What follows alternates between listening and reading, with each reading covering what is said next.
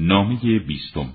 نامه است از آن حضرت سلام الله علیه به زیاد ابن عبیه و او جانشین کارزار آن حضرت در بصره بود و عبدالله ابن عباس که در آن زمان کارگزار علی علیه السلام در بصره و بر سرزمین اهواز و فارس کرمان و قیده بود.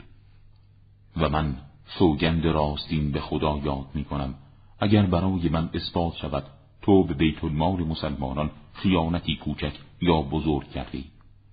چنان درباره تو سخت گیری کنم که دست تو را از مال فراوان توهی کند و با پشت سنگین و شخصیت ناچیز رهایت سازد. و سلام.